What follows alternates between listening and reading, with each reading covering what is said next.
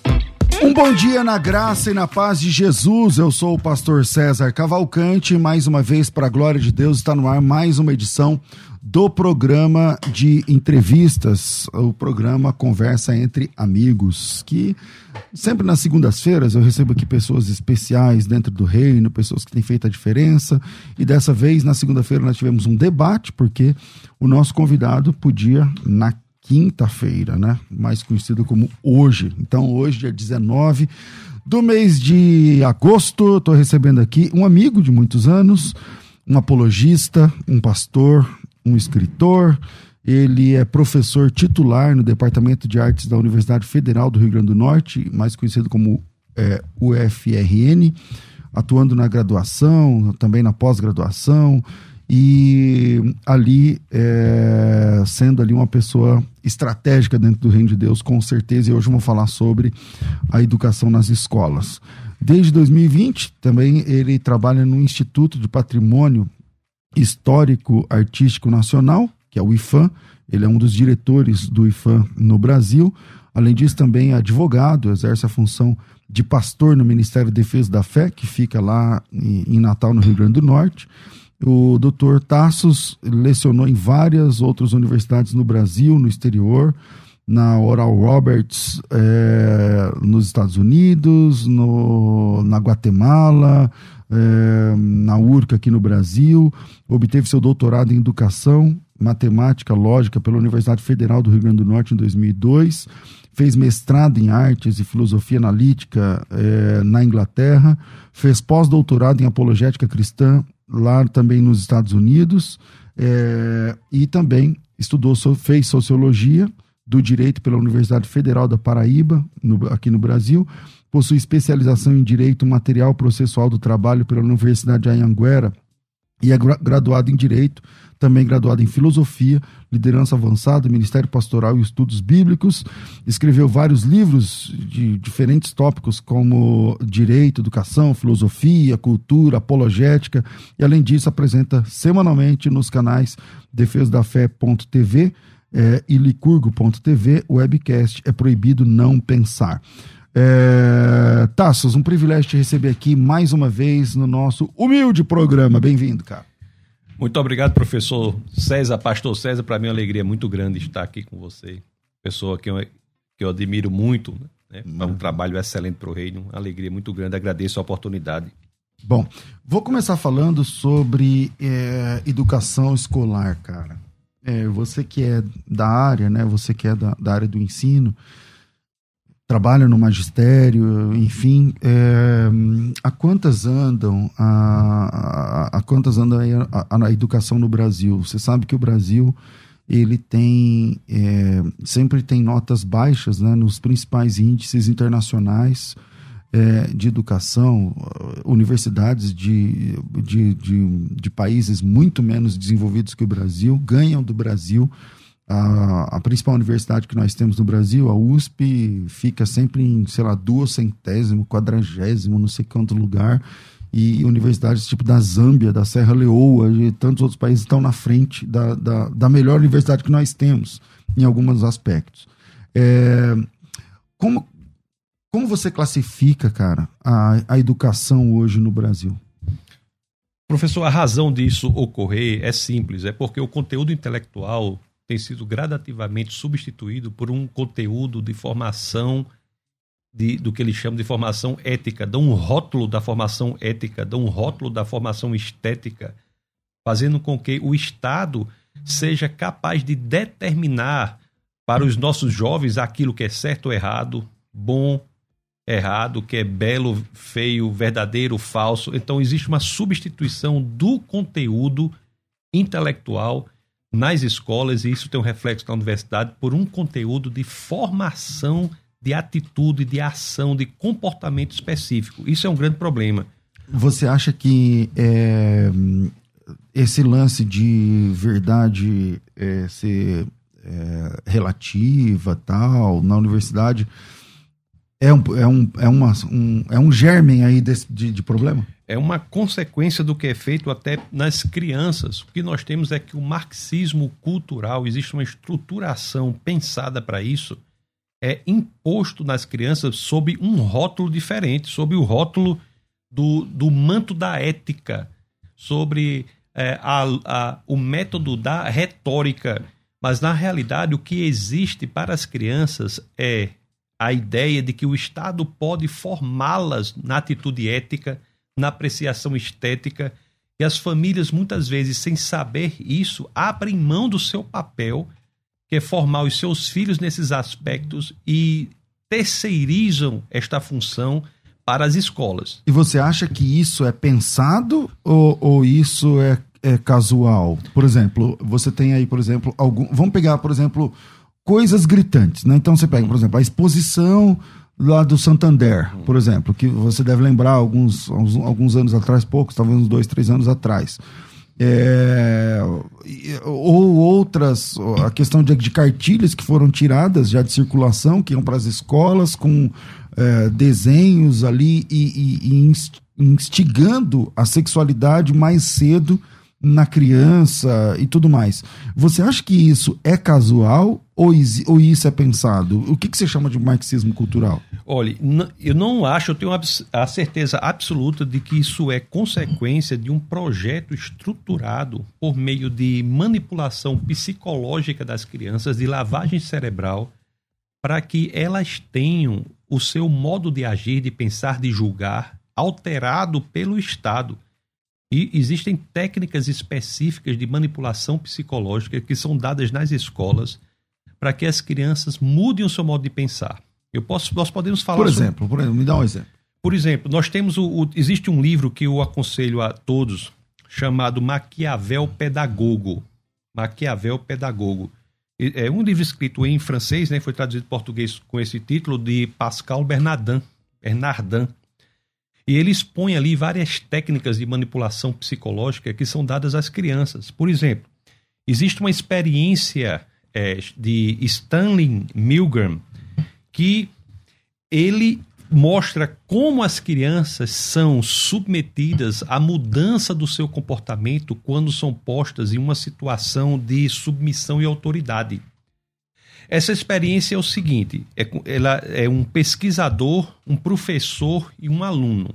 Uhum. O professor é o único que não está combinado ali. O professor, na realidade, é o objeto da experiência. Certo. Então, o pesquisador chega e diz assim, o professor, nós vamos fazer uma experiência. Nós vamos submeter esse aluno a um teste de memória.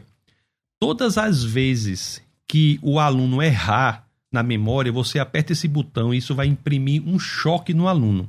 Certo. Quando você imprimir a segunda vez, quando você apertar a segunda vez, o choque vai ser maior. Vai aumentando a... Vai aumentando. A força. E o professor submetido àquela situação de autoridade do pesquisador se envolve em tarefas deste tipo em uma porcentagem que seria impensável se a situação de autoridade... Se fosse verdade... Se o pesquisador não estivesse ali. E o pior é o seguinte... Quando Quando se coloca uma outra pessoa na experiência, que é quem vai apertar o botão, e o professor apenas diz que o aluno errou e a pessoa aperta o botão, esse professor leva a experiência de choque no aluno até as últimas consequências. Ou seja, a questão de submissão à autoridade, ela é capaz de gerar comportamentos que são contrários à concepção que temos do que é certo e do que é errado.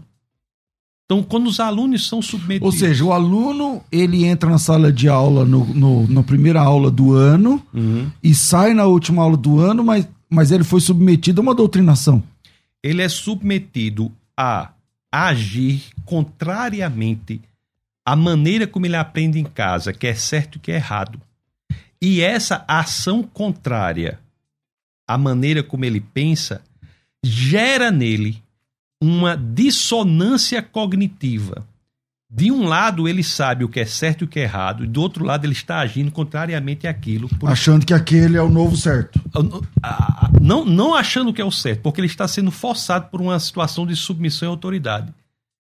Então, ele passa a agir na escola de uma determinada forma, contrária à forma que ele sabe que é certo e que é errado.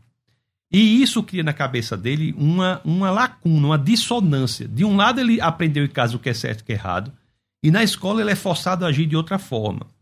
E para ele solucionar isso na cabeça dele, a solução que ele dá é mudar a forma como ele julga as coisas. Ele passa a considerar que a forma que ele está forçando a agir é correta. Até porque, na realidade, não é forçado, é induzido. Então, essa é uma experiência do poder da autoridade na mudança de comportamento do aluno. Porque um princípio, pastor César, que as pessoas negligenciam é o seguinte: o pensamento, ele gera atitudes correspondentes. Todos nós sabemos disso. Agora, o que muita gente não sabe é que as ações e atitudes geram mudança de pensamento e de julgamento. Por exemplo, se uma pessoa ela é forçada ou ela é induzida a agir de uma determinada forma, com o tempo ela passará a achar que aquela forma que ela está sendo induzida a agir é uma forma verdadeira, justa. Então, quando você coloca... Muda a cultura da pessoa. Muda a pessoa. Então, isso, a submissão à autoridade é uma apenas... Agora vem cá, mas... Porque assim, tem uma máxima que diz o seguinte: você pode enganar muita gente por pouco tempo, ou você pode enganar pouca gente por muito tempo, mas enganar todo mundo todo o tempo não é fácil. Então, o que está por trás disso? Você acha que... Que cartilha esse pessoal lê? Quem é a mente pensante desse marxismo cultural hoje? Existem grupos que pensam isso com base em literaturas que são feitas, por exemplo, Gramsci e tantas outras. E isso tem repercussão, inclusive, internacional. Há vários documentos da Unesco que promovem educação por construção, educação por participação do aluno. Então, todas essas questões são questões que fazem com que o aluno ele se comporte de uma determinada forma que não é exatamente aquela forma que ele aprendeu em casa, que é certo ou errado agir. Tudo isso por quê? Porque a escola passa a dizer que a ação dela não é formativa do intelecto do aluno. Ela passa a querer atuar cada vez mais em julgamentos éticos, julgamentos estéticos, e isso é da família. Isso não é da escola. E você acha que o método, a forma de ensino, que no Brasil, de tempo para cá, eu não sei precisar, você é da área da educação, vai saber mais que eu, agora é o socioconstrutivismo. E você acha que a metodologia de ensino contribui para essa doutrinação ou não? Sim, essa metodologia é extremamente perigosa. Ela não é necessariamente ruim, mas ela é perigosa. Ela é capaz de formar a mente da criança de acordo com o conteúdo que é passado, por técnicas de manipulação psicológica. Outra técnica, por exemplo, é o conformismo ao grupo. As pessoas tendem a agir conforme o grupo age. Se você pegar, por exemplo, olha, uma vez fizeram uma experiência que foi o seguinte, uma experiência simples, a pessoa mostrava 3 tamanhos diferentes de um risco, 4, 5 e 6 centímetros, e depois mostrava do lado um risco de 4 centímetros. Aí a pessoa dela se pedia que ela dissesse com qual risco aquele de 4 centímetros mais se parecia. Era muito fácil dizer que o risco de 4 centímetros era igual ao risco de 4 centímetros da outra folha. Só que os outros membros do grupo eram treinados a todos a dizerem que era com de 5 centímetros. E aí causava nela um... Ela, por si só, mudava o pensamento dela e ia com o grupo. Que é o efeito manada, né? O efeito manada. Então você tem por trás o quê? A ideia hoje de algumas pessoas de classificar as pessoas antes pelo grupo do que pelo indivíduo. Isso gera uma fácil manipulação do grupo. Porque se você se conformar que você é do grupo X, o que o grupo X fizer, mesmo que você seja contra aquilo, você tem que fazer porque você é do grupo X. Por exemplo, eu sou nordestino. Eu não posso me classificar como nordestino antes de me classificar como um indivíduo. A pessoa que é negra não pode se classificar antes como um negro do que como um indivíduo. A nossa individualidade é que nos classifica. E a mesma coisa com a mulher, com o pobre, com o crente, com o católico, com o bandista, com o candomblecista. Qualquer um. E aí eles se classificam por grupos, então, né? O intuito é fazer com que a pessoa seja levada à autoclassificação no grupo antes do indivíduo. E se autoclassificando no grupo, todas agem em conformidade com o que é dito, que é a ação do grupo. E aí tem um professor, tem um cara, tem um mentor, um livro, a coisa que o valha, que diz, agora a pauta é isso aqui, pronto, já tem a manada para fazer todo o barulho, fazer todo...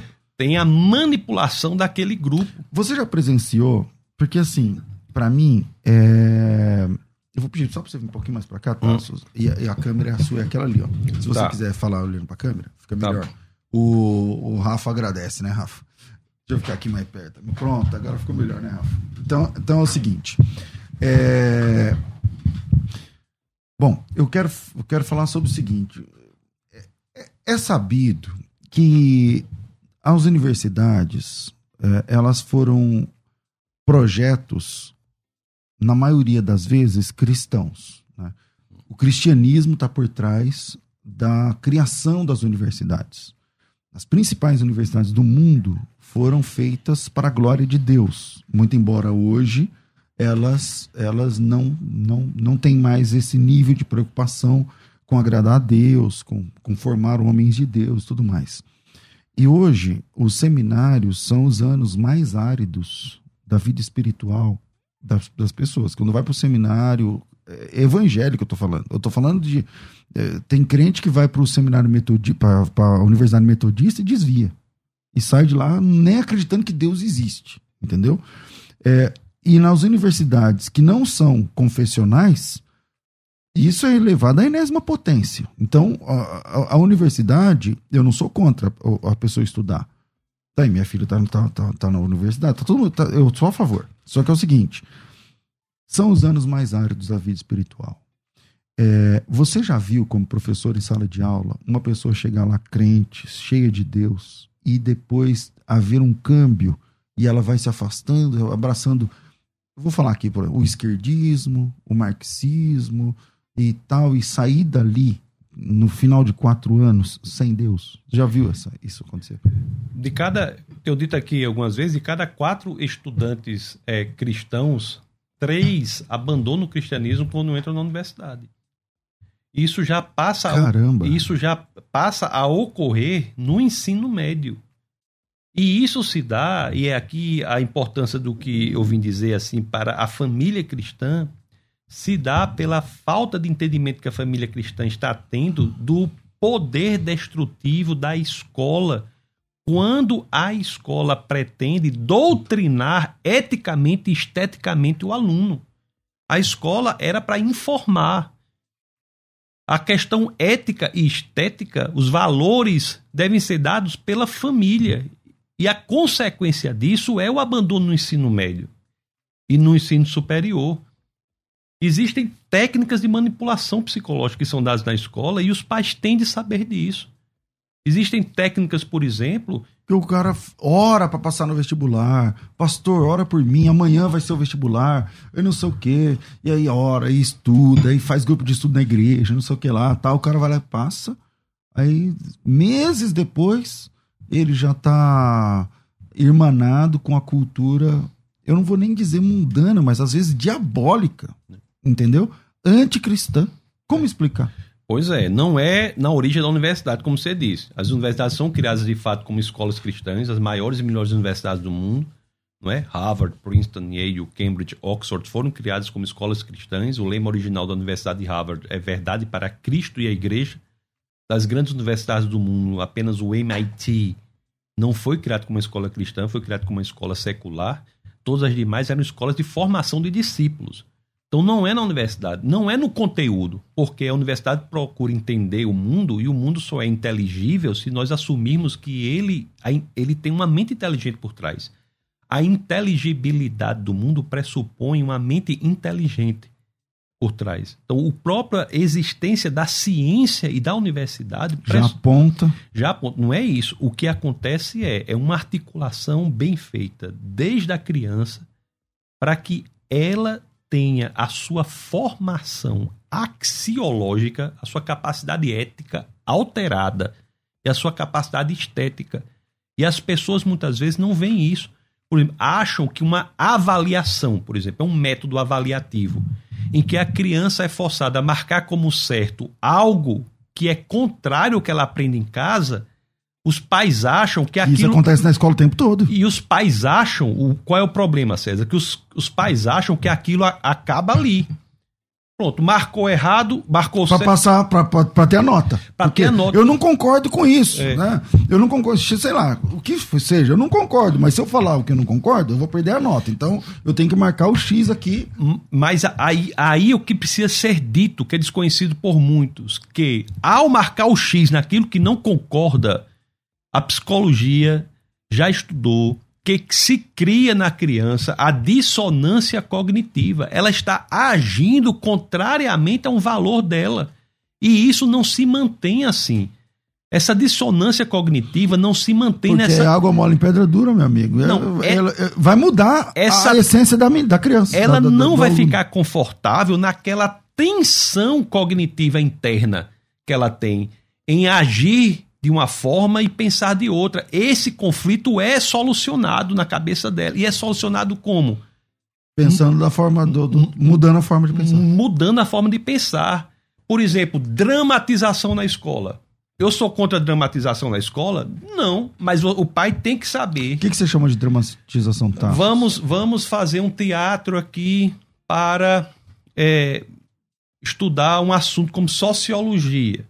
Aí no teatro você tem alguém que representa uma classe dominante e outro uma classe oprimida. Isso daí não termina dessa forma. Nunca, não acaba quando fecha a cortina. Então. Não. A criança que está performando ali, aquele que o professor está chamando de classe opressora, vai sair dali com um sentimento de culpa. E ela vai articular isso na cabeça dela, para que essa dissonância, ela vai dizer, eu nunca fiz nada com ninguém, eu não tenho culpa de nada, mas ali na dramatização tem. Então isso é resolvido, essa tensão ela não acaba ali, é isso que as pessoas não sabem. Isso é resolvido na cabeça dela e se criam grupos reproduzidos de pessoas que acham que se devem comportar em manada, se devem comportar se identificar como grupo. Todos nós nos identificamos como grupo, mas o problema é a sugestão de que a nossa identidade como grupo deve preceder a nossa identidade como indivíduo. Isso é você se colocar numa... Você é antes um indivíduo, depois você é parte de vários grupos. Bom, eu vou fazer um intervalo rápido e na volta a gente vai apertar mais aqui a conversa. Aumenta o volume aí, se você puder, quase nunca peço isso, acho que eu nunca pedi, mas se você puder, convida seu filho para ouvir esse próximo bloco. Manda para alguém, quem tá no YouTube aí, publica nos grupos, fala, gente, escuta essa entrevista aqui, que super vale a pena. Vira aí, a gente volta já. Vai. Agora você pode ouvir a Musical FM além dos 105.7 em qualquer lugar do mundo. Faça já o download do nosso aplicativo. Digite na Google Play e Apple Store Musical 105.7 e instale já no seu smartphone. Você pode mandar a sua mensagem, ouvir a Musical em alta qualidade em todo lugar e ficar por dentro de tudo que acontece na nossa programação. Disponível para Android e iPhone. Não esqueça, digite Musical 105.7 e seja bem-vindo. Musical, mais unidade cristã. A melhor coisa é ter uma conversa entre amigos, não é verdade? Aqui na Musical FM tem. Aqui você encontra um espaço para receber aquela visita especial e ter aquela conversa que todo mundo gosta. Conversa entre amigos. Acompanhe o programa Debates às 11 da manhã e saiba qual será a próxima conversa. E seja muito bem-vindo. Musical FM, mais unidade cristã. Sempre um convidado especial para a nossa conversa ficar muito melhor. Conversa entre amigos. Estamos de volta com o programa Conversa entre Amigos, hoje recebendo aqui um querido de muitos anos, pastor, doutor Tassos Licurgo. E antes de voltar aqui no nosso bate-papo, que eu pedi para que vocês aí divulgassem, né? A Faculdade Teológica Bethesda, a FTB, está oferecendo para você o curso de soteriologia. A experiência básica é a seguinte: nós estamos oferecendo alguns cursos da teologia sistemática, porque muitas pessoas não vão ter a experiência, a vontade, o dinheiro, o tempo, enfim, a oportunidade de fazer um curso longo, né, com vários semestres, com professor orientador, com videoaulas, com matérias suplementares, com estágio, com material didático denso. Mas eu entendo, então você tem lá uma igreja com 300 pessoas, 20, 10 pessoas vão ter teologia naquela igreja, e tá tudo bem, eu gostaria que fosse mais, né? Você pega, por exemplo, na igreja católica, todo padre, e aí eu não sei se você sabe dessa história, mas todo padre, ele é, pelo menos, bacharel em filosofia, né? E com especialização em teologia. Então, para ser presbítero na igreja católica, você tem que ter bacharelado em filosofia e um curso superior de teologia. Para você ser bispo na igreja católica, você tem que ter doutorado, né? Não sei se vocês sabiam, mas todos os bispos católicos são doutores. E na igreja evangélica, para você ser pastor, tem que falar em línguas, por exemplo. Ou tem que ser um cara que fala bem, conhece e tal, é filho do pastor X e tal. Então, sinto falta, sim, de um preparo maior para a liderança. Mas eu entendo que na Bíblia não tem essa exigência, então tá tudo bem. Eu sei que tem lá 300 pessoas no culto, 10, 15 vão ter teologia, vão ter um nível superior na área da teologia, e é assim que funciona.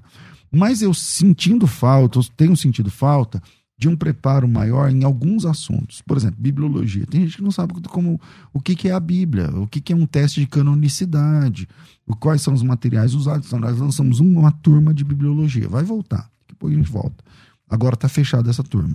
Depois abrimos uma turma de um curso só de soteriologia. A soteriologia é muito importante, é a base da fé cristã. Entende? Como você é salvo, do que é salvo, por que é salvo, por quem é salvo, o que acontece quando você é salvo, o que acontece se você não for salvo, o que atrapalha você de ser salvo, o que você precisa ter, fazer, receber, o que você não pode fazer, como é que funciona? Então, tem um curso de soteriologia, onde você tem um tema, né, muito legal, que é chamado A Logística da Redenção. A logística da redenção. E a logística da redenção é o Cristo pré-encarnado, como que é, por que Jesus precisou nascer? A encarnação. Qual a importância da encarnação de Cristo? Qual a importância da encarnação de Cristo? O apóstolo João chega a dizer que se você não confessa que Jesus Cristo veio em carne, então isso é o espírito do anticristo. Você tem uma ideia da importância da encarnação de Cristo. A importância da ressurreição de Cristo. A ressurreição de Jesus é a base central da igreja existir. A igreja existe, quem disse isso foi o apóstolo Paulo, graças à ressurreição de Cristo. Então, o que é ressurreição tem a ver com a minha redenção, com a minha salvação. O que sofrimento, a morte de Cristo tem a ver com a minha redenção, com a minha salvação. Então, tudo isso num curso didático, num curso pocket, curso em 10 aulas, mais ou menos, oferecendo para você, pensando da teologia, apenas o tema soteriologia, e apresentando para você de uma forma fácil. Não tem que pagar matrícula, não tem que ficar anos estudando, não tem prova, avaliação, tal. É um curso de capacitação, alta performance naquele assunto. Então, se você tem interesse, o preço é R$ 360, é extremamente barato, porém ele está com bolsa de estudos de 50%. Então, dos 360, metade deixa com a gente. Você paga só 180, é um incentivo da faculdade para essa primeira turma. Para você se inscrever, e pagamento do jeito que você puder, aí 10 vezes se você quiser, uns 3 vezes, sei lá. Então, me chama no WhatsApp, o WhatsApp é 011 9 9007 6844, 9007 6844, 011 São Paulo, 9 9007 6844. Coloca teu nome, tracinho, matrícula, e seja bem-vindo ao curso de soteriologia, travou a língua, curso de soteriologia da Faculdade Teológica Bethesda. Pensou Teologia, pensou FTB. Agora você pode ouvir a Musical FM além dos 105.7 em qualquer lugar do mundo. Faça já o download do nosso aplicativo.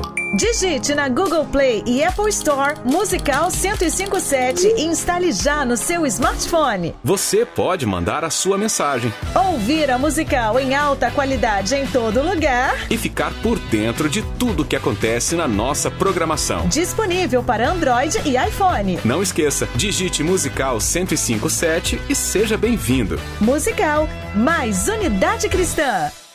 A melhor coisa é ter uma conversa entre amigos, não é verdade? Aqui na Musical FM tem. Toda segunda às 11 da manhã, você encontra um espaço para receber aquela visita especial e ter aquela conversa que todo mundo gosta. Conversa entre amigos. Anota aí, sempre segunda aqui na Musical FM. Mais Unidade Cristã. Participe da nossa conversa. Conversa entre amigos. Musical FM.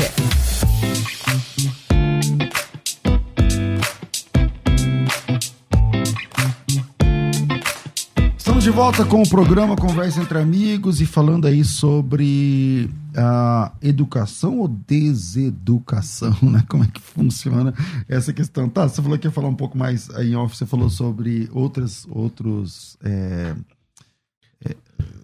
técnicas de manipulação práticas, psicológica, exatamente. Ou técnicas de lavagem cerebral. Por exemplo, tem várias técnicas que são feitas. Tem uma que é assim, por exemplo, foi uma experiência que foi feita, que foi o seguinte. Há um grupo de pessoas, alguém ligou e disse assim, você poderia participar de uma pesquisa e responder a 20 perguntas sobre um produto? Aí pouquíssimas pessoas toparam, 20 e poucas donas de casa toparam. A outro grupo de donas de casa foi feito o seguinte, ligou-se e disse assim, a senhora poderia responder 2 perguntas sobre esse produto? Aí a pessoa disse sim, eram só 2. Aí respondeu essa pesquisa. 3 dias depois, a mesma ligação anterior que foi feita para outro grupo foi feita. A senhora podia responder agora a uma pesquisa de 20 perguntas. Aquele grupo que tinha se submetido às perguntas, à pesquisa de 2 perguntas, mais de 50% aceitaram responder 20 agora. As 20 perguntas. Ou seja, o engajamento em um ato aliciador faz com que a pessoa se engaje em um ato custoso. Entendi. E o pior, que isso gera uma bola de neve, porque esse segundo ato custoso se transforma em um ato aliciador para um terceiro ato mais custoso ainda. E vai só piorando, então.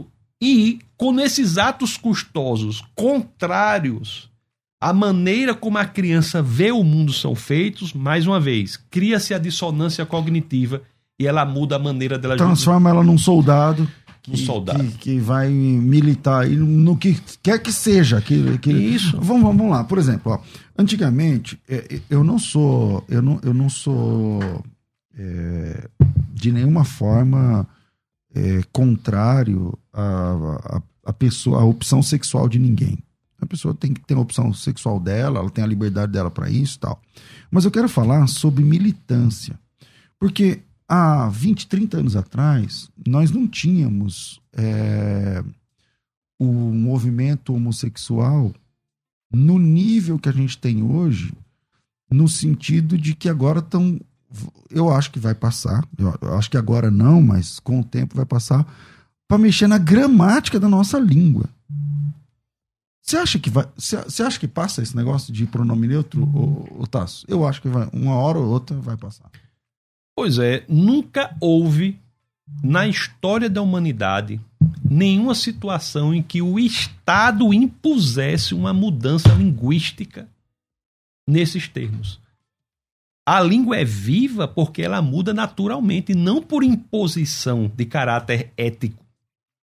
Quando a escola se engaja num projeto de revolução cultural, o que nós estamos fazendo, principalmente a escola pública, o que estamos fazendo é, nós, família, deixando que o Estado dite para o nosso filho o que é certo e o que é errado. Então, é por isso, você começou a entrevista aí dizendo por que nossos níveis intelectuais são tão baixos nas escolas. Exatamente por isso, porque a implementação do marxismo cultural propõe uma formação numa determinada ética, não a formação intelectual. E o resultado de tudo isso são pessoas que desconhecem, até em disciplinas como matemática, por exemplo, se você for olhar a estrutura jurídica brasileira em relação aos currículos, a base curricular, até em matemática se propõe que tem uma transversalidade de índole ética. O que é que a pessoa tem que saber se 2 mais 2 são 4 é bom ou é mal? Mas parece. Então.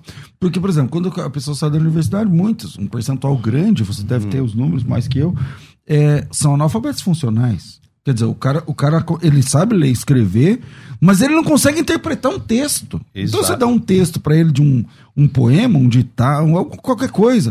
Exato. Ele sabe ler, ele sabe escrever, mas ele não consegue interpretar. E esse analfabetismo funcional está cada vez maior. A gente não consegue... E isso vai para a vida, porque a pessoa não consegue entender o que você está falando, por exemplo. Isso. Então isso que você está falando agora, que eu estou falando, pode estar gerando ódio em outras pessoas porque não estão entendendo o que a gente está falando. Nem somos contra a escola. O que estamos dizendo aqui é que você, família cristã, que coloca seu filho numa escola, e pública ou privada, você tem de saber que existe uma vertente educacional contemporânea que tem por intuito a formação da personalidade, do julgamento ético, do que é certo e do que é errado daquela criança. Tá, e o que fazer agora? Por exemplo, o pai que está ouvindo agora, a mãe que está ouvindo agora, e o filho tem, sei lá, 10 anos e está no colégio. Agora no online, sei lá como é que tá, mas o que faz? Você, pai, tem que estar acompanhando o seu filho, vendo se essas técnicas de manipulação estão sendo aplicadas na escola, o que está por trás disso, qual é o tipo de grupo que essa criança está sendo classificada, se essa criança está sendo forçada a se identificar antes como um grupo do que como indivíduo. Você tem que fazer a contra-revolução, porque a escola quer fazer uma revolução cultural na criança, você tem que ser a resistência. Senão, os nossos jovens serão perdidos como já estão sendo. As pessoas estão, falando para o universo cristão, a escola está forçando 80% dos jovens cristãos a deixar o cristianismo nos últimos anos. E como que é essa forçação? Uma forçação que, na realidade, é uma indução, porque também é importante isso. A pressão mais efetiva na mudança de julgamento de pensamento das pessoas é a pressão fraca, não é a pressão forte. Olha que curioso.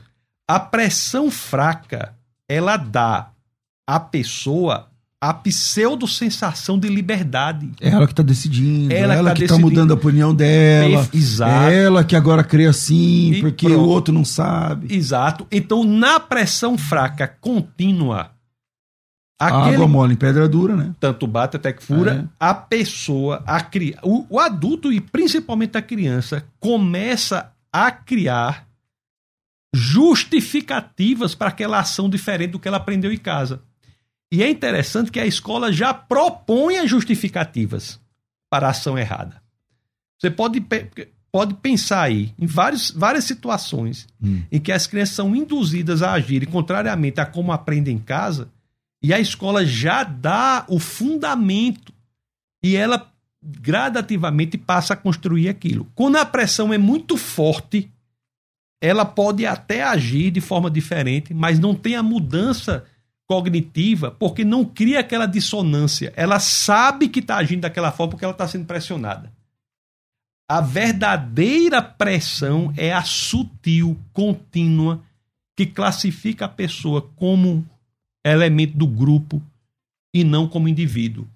Essa questão racial no Brasil, de qualquer raça, se você pensar, por exemplo, nós somos claramente um país que demos uma solução pacífica à questão racial que existe. A questão racial existe, mas a solução, no caso brasileiro, é uma solução belíssima na identificação da nossa formação enquanto mestiços.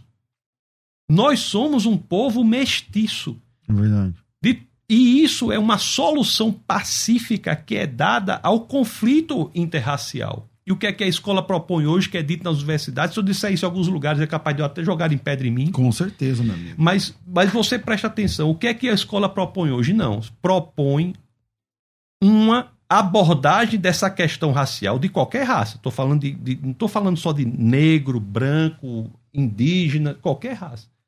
Então, se ela propõe o quê? A escola propõe uma abordagem que seja mantenedora da tensão. Que as pessoas se identifiquem como raças específicas e, a partir daí, tem de se portar numa situação de manutenção da tensão, quando, na realidade, o que nós aprendemos é que o Brasil deu uma solução de mestiçagem. Mas a escola, ele sempre... Por exemplo, o que se aprende na história hoje em dia? Aprende até Getúlio Vargas. Quer dizer, fica sempre falando ali e tal, não evolui no discurso. Agora, existe uma construção anti-Deus na escola? Porque, por exemplo, a gente sabe, e essa é uma das suas especialidades, que a origem das espécies de Charles Darwin tem várias falhas, né? Várias falhas. Mas ainda é ensinado dentro da sala de aula como sendo normativo, como sendo isso aqui... Não tem nada mais, a última palavra sobre espécie é isso aqui. Existe uma ideia anti-Deus, Tassos? Para que haja manipulação, é preciso que haja essa revolução cultural e ética, que a pessoa passe a agir dizendo que é certo ou que é errado de acordo com o que a escola diz. Para que isso ocorra, tem de se ter uma visão de mundo em que Deus não exista. Porque quando Deus existe... Se colocar Deus na equação, aí entra moralidade, que provém padrões, dele. Exatamente. Na teologia, quando no jardim a serpente fez a proposta para o casal, foi o seguinte: você não precisa agir conforme Deus está falando, sendo Deus a fonte da moralidade. Você pode ser a fonte da sua própria moralidade. Como é o que você quiser. E essa proposta é a que é feita até hoje. A fonte da moralidade pode ser flexível. A escola pode ser a fonte, o Estado pode ser a fonte da sua moralidade. O seu grupo é que vai dizer o que é certo e o que é errado para você. E, em última análise, você define bem e mal, certo e errado, pode ou não pode, com base no grupo que você está. E isso só é possível numa visão de mundo em que Deus não existe. Porque quando você traz Deus para a equação, você traz a moralidade. Você traz a fonte da moralidade. A moralidade existe para todo mundo, o que é certo e o que é errado. Deus é fonte de moralidade para todos. Mas muitos optam por buscar algo para colocar no lugar de Deus. E o marxismo cultural propõe que este algo seja o próprio Estado. É por isso que várias vertentes da política, inclusive, são alteradas. Você tem o internacionalismo no lugar do nacionalismo. Isso é na quebra da soberania nacional. Você veja, por exemplo, César, que num país mestiço como o nosso, a divulgação e propagação de grupos raciais independentes, que não são intercambiáveis, como é o caso da mestiçagem, é atentatória à soberania nacional. Nós somos um país cuja formação é a da mestiçagem. Então, ir contra a mestiçagem é ir contra a identidade nacional. A Juliana Cândida está dizendo o seguinte: perfeito falar sobre esse assunto.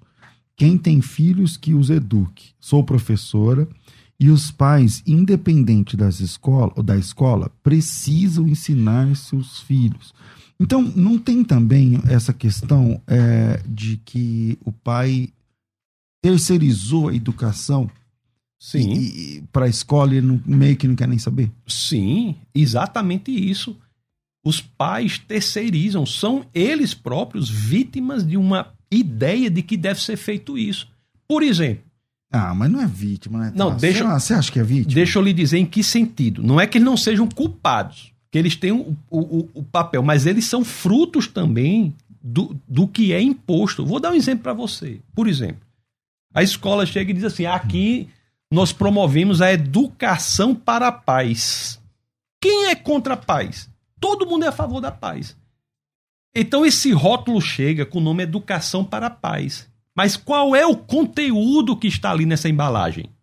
O que é que a escola quer dizer por Educação para a Paz? Que paz significa aceitar um monte de coisa. Pronto. Ela manipula o conceito de tolerância. E como na caderneta lá, não sei o que lá da paz, então... A escola, o Estado quer propor que tolerância é você achar que tudo é verdadeiro. Todas as visões do mundo são igualmente verdadeiras. Agora, isso, só para terminar, para ficar bem claro... Achar que coisas inconciliáveis podem ser ambas verdadeiras é um problema de lógica. Tolerância não é achar que tudo é verdadeiro. Tolerância é você entender que o mesmo direito que você tem de expressar a sua opinião, qualquer outra pessoa tem. O que é certo e o que é errado vai depender das evidências. Um dos sintomas mais evidentes de analfabetismo funcional, um dos sintomas mais evidentes de analfabetismo funcional é a pessoa não ser capaz de distinguir opinião de fato. Entendi. Então hoje... E isso é construído já para que o pai não... para que... Tire do pai essa... Ele não vai poder falar nada, porque você quer dar paz. Então você é contra a paz. Então você é contra o próximo. Então você é contra... São rótulos que são colocados. E eu digo quem é o pai disso. Antônio Gramsci. É o pai... o gramscismo é o pai de toda a desconstrução familiar, né? Pronto. Vamos lá. A Juliana está dizendo o seguinte... essa aqui da Juliana já falei. O Leandro diz o seguinte: minha esposa está fazendo um curso de técnico de enfermagem. Agora se liga, o que tem a ver? Técnico de enfermagem, que nem é um curso de nível superior. É um curso de nível superior técnico. É um curso técnico de enfermagem. Ok. A professora falou a ela que ela iria sair da caixa, entre aspas, até o fim do curso, se referindo à fé cristã. Detalhe, ali nas clínicas. Tá aqui nas clínicas, aqui do lado onde está. Veja que exemplo importante. O curso, primeiro é técnico. Você tem que aprender o quê? As técnicas do cuidado da enfermagem. Você tem que aprender... Da anatomia. Não tem nada a ver com... Pronto, exatamente. Aí, como fruto desse projeto, que é internacional, viu? Existem documentos da Unesco que falam disso. documentos da Unesco que falam disso. Existe um documento de 1964 chamado Modificação de Atitude. Então você veja, um curso de técnica de enfermagem, o que isso tem a ver com sua fé, com que você acredita? Fé. A pessoa pode ser cristão, muçulmano, budista, candomblecista, pode ser o que for. Você vai ser um bom técnico de enfermagem se você fizer o curso. Pronto. Aí ela tem que mexer na crença da pessoa. Exato. A substituição no conteúdo didático da informação por elementos que são de revolução cultural e ética é o que causa aberrações como essa daí. Você tem aqui, por exemplo, no Brasil, já tentaram passar, né? Não deu certo, de que crianças, eu estou falando de crianças de 12, 13 anos, possam já fazer mudança de sexo sem consentimento dos pais. Já teve essa proposta de lei, não passou, mas veja que há uma... E isso só vai ser... E é igual eu penso, sabe, Tassos? Eu acho que vai passar esse tipo de coisa. Tanto o pronome neutro, que é uma afronta contra a gramática, né? A gramática. Quando eu falo assim, boa noite a todos, se lá tiver só homem, tá contemplado.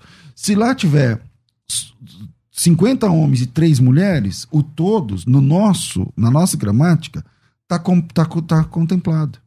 Agora, quando você fala todes, isso aí é contra a gramática, meu Deus do céu. Mas eu acho que, assim como tantas outras coisas já passaram, eu acho que essas coisas ainda vão passar. Você acha que passa? Olha, nós temos que lutar para que não passe, não é nem porque somos contra uma coisa ou outra, é pelo simples fato de que somos razoáveis. Não existe na história... Dois assuntos que você falou. Não existe na história da humanidade, eu repito, nenhum momento em que o Estado força uma mudança linguística. Questão de mudança de sexo. Se você pegar todas as civilizações da humanidade, de quaisquer religiões que forem, de quaisquer países que forem, esta geração é a primeira geração na história da humanidade que passa a flertar com a ideia de que não é o gênero que deve seguir o sexo, mas o sexo que deve seguir o gênero. Essa, intelectualmente, apenas falando, é uma ideia tão revolucionadora, tão única, nunca se ouviu nem falar nisso. Porque até então, esse tipo de pensamento era equiparado à anorexia, uma falsa percepção. Não é que não existe, em alguns casos, essa percepção. Existem pessoas que são homens, olham no espelho e se veem mulheres. Isso ocorre. Agora, o que a história da humanidade dizia é que, por mais que ele queira, por mais que a gente faça, por mais que operações que você faça, no gênero dele, não vai conseguir mudar. Existe um imperativo, um obstáculo intransponível chamado realidade. Essa pessoa tem que ser amada, tem que ser cuidada, tem que ser acompanhada. Infelizmente, ela se sente algo que não é possível ser pela realidade. Não é porque eu não quero, é pela realidade. Não é possível transformar um homem numa mulher pelos imperativos da realidade. Qualquer pessoa minimamente educada, com uma célula do seu corpo, sabe dizer se é de um homem ou de uma mulher. Então, por isso que essa mudança, que é chamada de ressignificação, né? Ela tem como consequência suicídio significativo dos pacientes. Estudos dizem que é mais de 50%. Por quê? Porque a eles, que são pessoas boas, muitas vezes, não estou falando da pessoa, são pessoas que às vezes têm essa percepção, a eles é dada uma expectativa que, pelos imperativos da realidade, não pode ser atingida. E tem que ser aceita por todos, mas tem o problema da realidade. A realidade. A Simone, ela diz o seguinte: gente, eu ensino em escola pública e está totalmente politizado. Meu filho adolescente sempre está vulnerável a essas doutrinações nas escolas. Então, fica aí, a gente, infelizmente o tempo está acabando já. Mas fica aí, ô Tassos, finaliza com um conselho aí, alguma coisa que você queira falar sobre como que a gente reage, cara, diante dessa realidade. Eu quero terminar dizendo o seguinte: isto é altamente, esta realidade de modificação das crianças, da revolução cultural e ética para as crianças, é extremamente antidemocrática, porque afeta principalmente as classes menos favorecidas. As classes menos favorecidas, se você pegar das escolas públicas, são as que têm o menor score intelectual nesses exames, porque a elas não é dado aquilo que elas merecem, que é o conteúdo intelectual que deve ser passado pela escola. Então, o que é que eu digo para os pais? Tenham ciência disso, isso é um problema radical. Você está mexendo com o futuro, a formação da pessoa. Nós não podemos achar que não está havendo algo terrível nas escolas. Muitas escolas estão deseducando. E nós temos que nos unir, nós, pais, mães, para que possamos acompanhar os nossos filhos com estratégias específicas, para que eles sejam educados no ponto de vista ético e estético, conforme a família entende. Para quem é cristão, vale o quê? A interferência da igreja nestes campos, para ensinar os filhos das famílias que livremente escolhem estar na igreja nesses ambientes também, nesses campos, nesses elementos éticos e estéticos. Treinando, reunindo jovens, os adolescentes, levando pessoas capacitadas para falar sobre ciência, fé, Bíblia, sobre, enfim. Agora, muita gente falando aqui, ó, o Sérgio está dizendo, esse programa precisa ser reprisado pelo menos umas 5 vezes. Ajuda a gente aí, a Simone, o assunto de máxima importância, tenho preocupações, pois tenho uma adolescente que vai para o ensino médio ano que vem e outras 2 no fundamental, vou sentar mais tarde e assistir com elas. Olha, que bom, glória a Deus por isso. Tassos, quero te agradecer, cara, infelizmente o tempo é curto, né, eu queria falar aqui com você 2, 3 horas, mas eu quero te agradecer e louvar Deus pela tua vida, pelo teu trabalho. Se você quiser conhecer mais o Tassos, segue aí no Instagram, @ o nome dele. Onde você arrumou esse nome, Tassos? Rapaz, pessoal lá do sertão do Nordeste tem esse nome, deve ser isso aí, né? Hein, dos índios Cariri lá da minha família. Então, Tassos, Tassos, Tassos, e aí, ponto Licurgo, o Licurgo para ajudar, é com Y. Então tá aparecendo aí pra quem tá na tela, tá aparecendo já aí. Então Tassos Licurgo, Tassos.Licurgo no Instagram. Tassos, tem ainda o site onde a pessoa pode ter ajuda? Como é que funciona? Tem um site chamado Tassos.com.br e lá você pode acessar o canal de vídeos. Nós temos um canal de vídeos no YouTube, tem 2 canais, né? Que é você vai no navegador e bota Defesadafé.tv, é o do Ministério da Igreja, e tem um também que eu passei a usar mais recentemente, que é Licurgo.tv, porque nesse eu posso fazer lives que são de assuntos, às vezes, que não são tão direcionados ou tão relativos ao assunto teológico ou apologético. Uhum. Então, Licurgo.tv. Mas lá no Instagram... Você entra por lá. Então vamos lá. Tassos, obrigado, Deus abençoe. E na próxima vez que estiver em São Paulo, lembra de nós aqui. Sempre uma honra, sempre um prazer, uma alegria. E reitero minha admiração por você e por toda a sua equipe. Tamo junto. É isso aí. Um grande abraço a todos vocês. Fico por aqui. Às 14h tem o programa Crescendo na Fé. Tudo isso e muito mais a gente faz dentro do reino, se for da vontade dele. Você ouviu? Conversa entre amigos. Aqui na musical. De volta na próxima segunda, às 11h. Musical FM.